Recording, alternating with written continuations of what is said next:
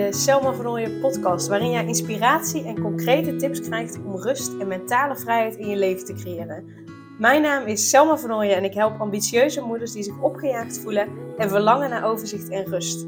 Ik help hen overzicht en rust te creëren, zodat hun kinderen zo lang mogelijk kind kunnen zijn, omdat er thuis veel meer rust is. Heel veel luisterplezier!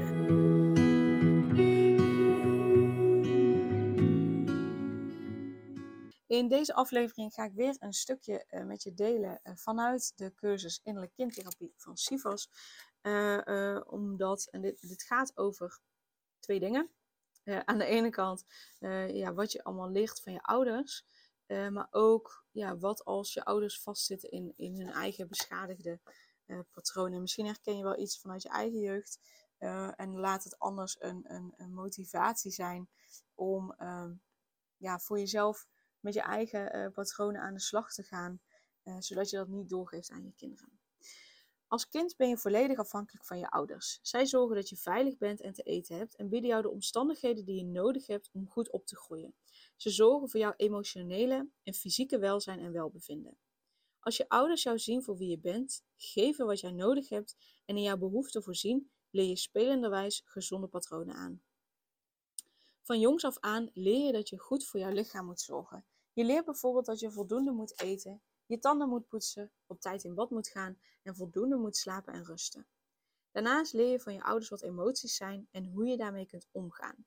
Denk bijvoorbeeld aan houden van elkaar, elkaar steunen, verdrietig mogen zijn, blijdschap en vriendschap. Door als kind te leven in een gezin waarin gezonde patronen worden voorgeleefd, zul je zelf ook gezonde patronen aanleren.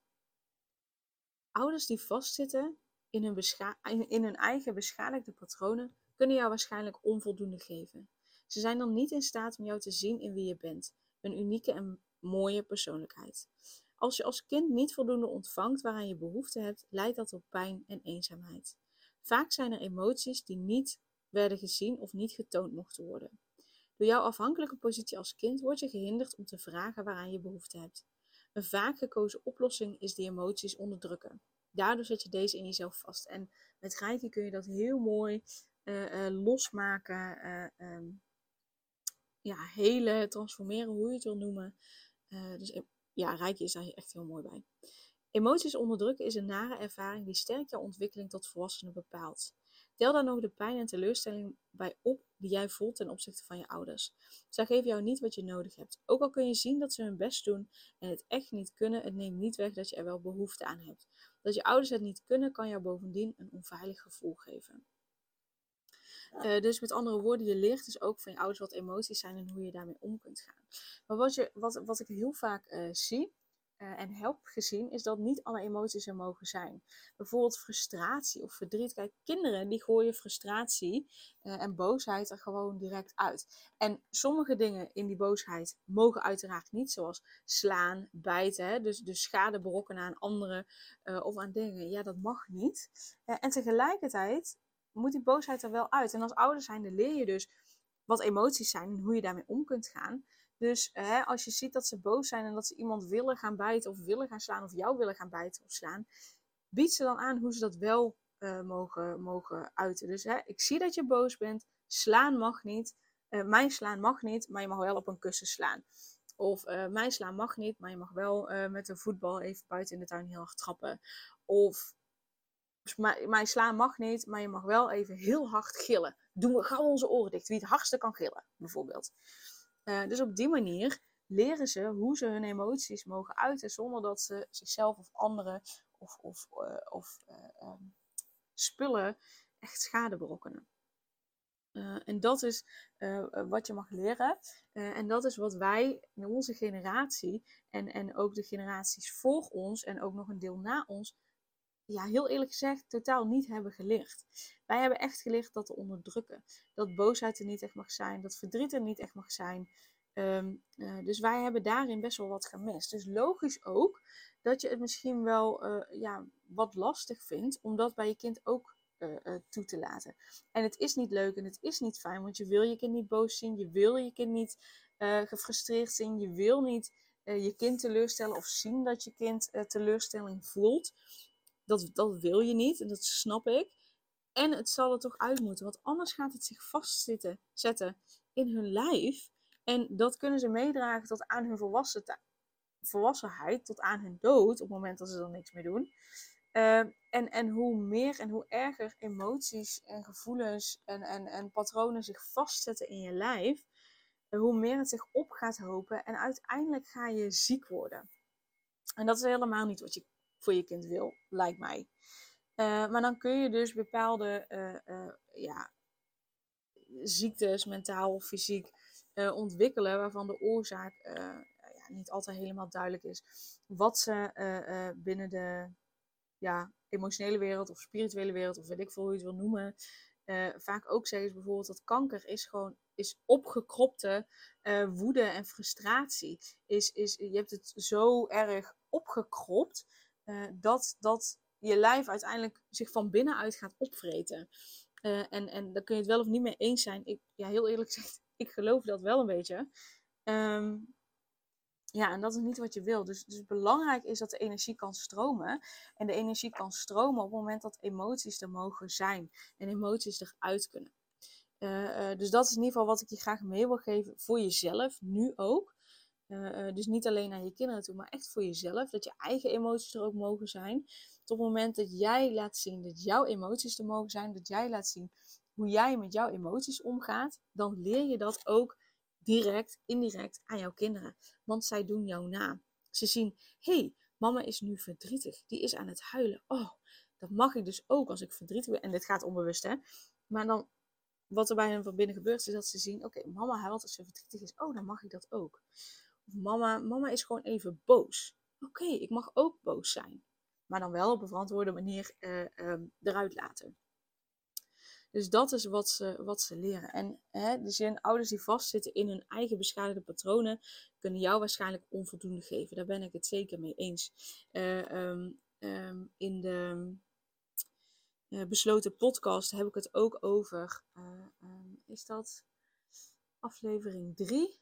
Volgens mij. Dan gaat het ook over de uitspraak Ehm, ik ga het anders doen eh, eh, dan mijn ouders in de opvoeding van mijn kinderen. En ik vind dat een gevaarlijke uitspraak, want die komt vanuit een beschadigd patroon. Die komt vanuit iets wat je hebt gemist.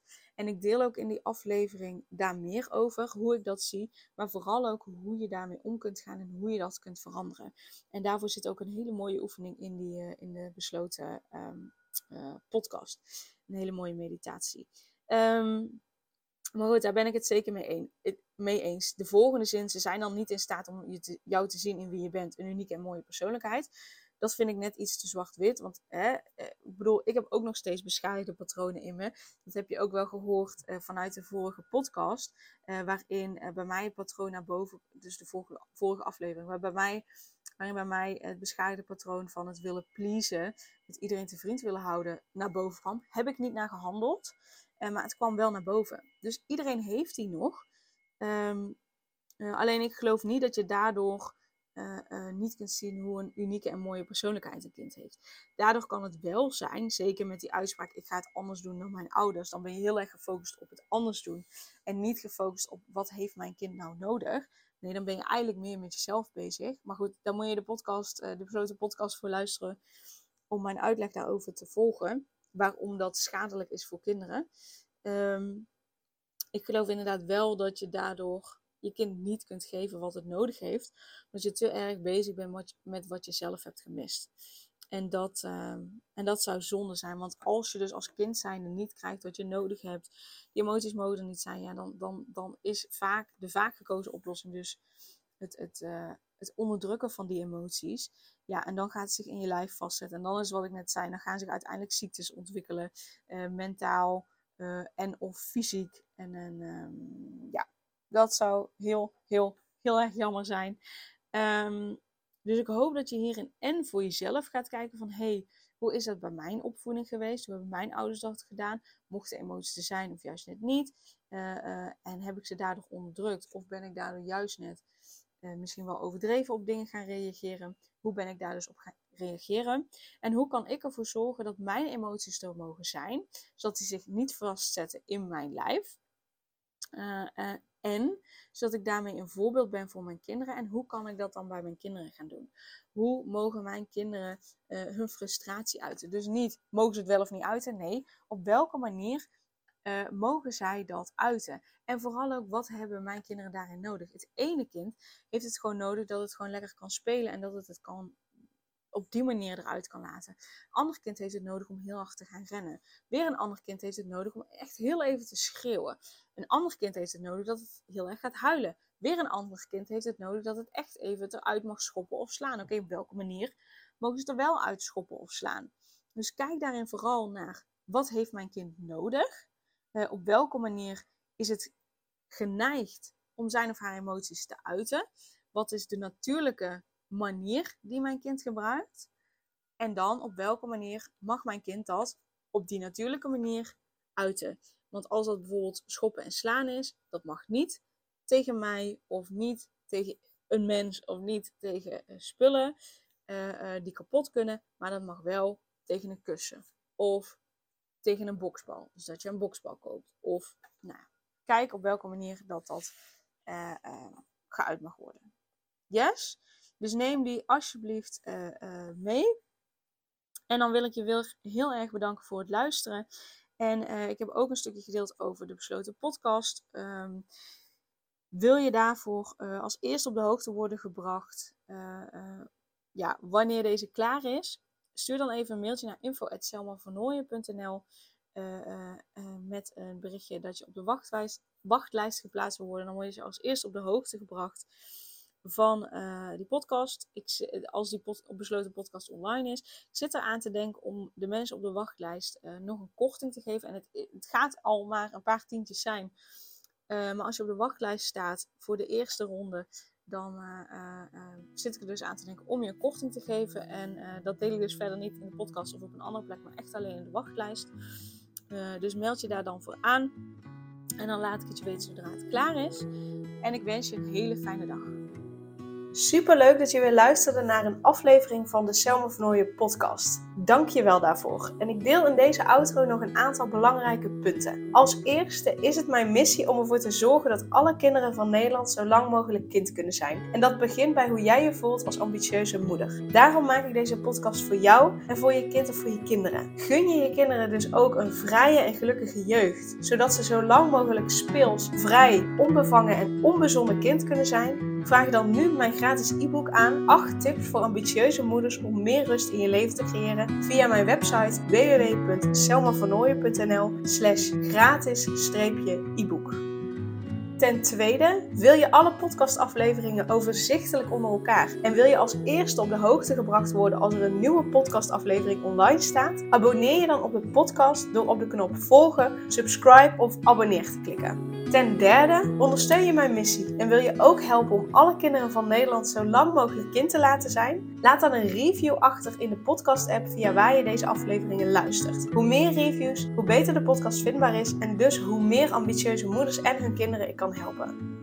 En tot slot, ken je andere ambitieuze moeders voor wie deze podcast interessant zou zijn? Deel dan gerust een aflevering met hen of deel een screenshot van deze aflevering op je social media en tag mij daarin.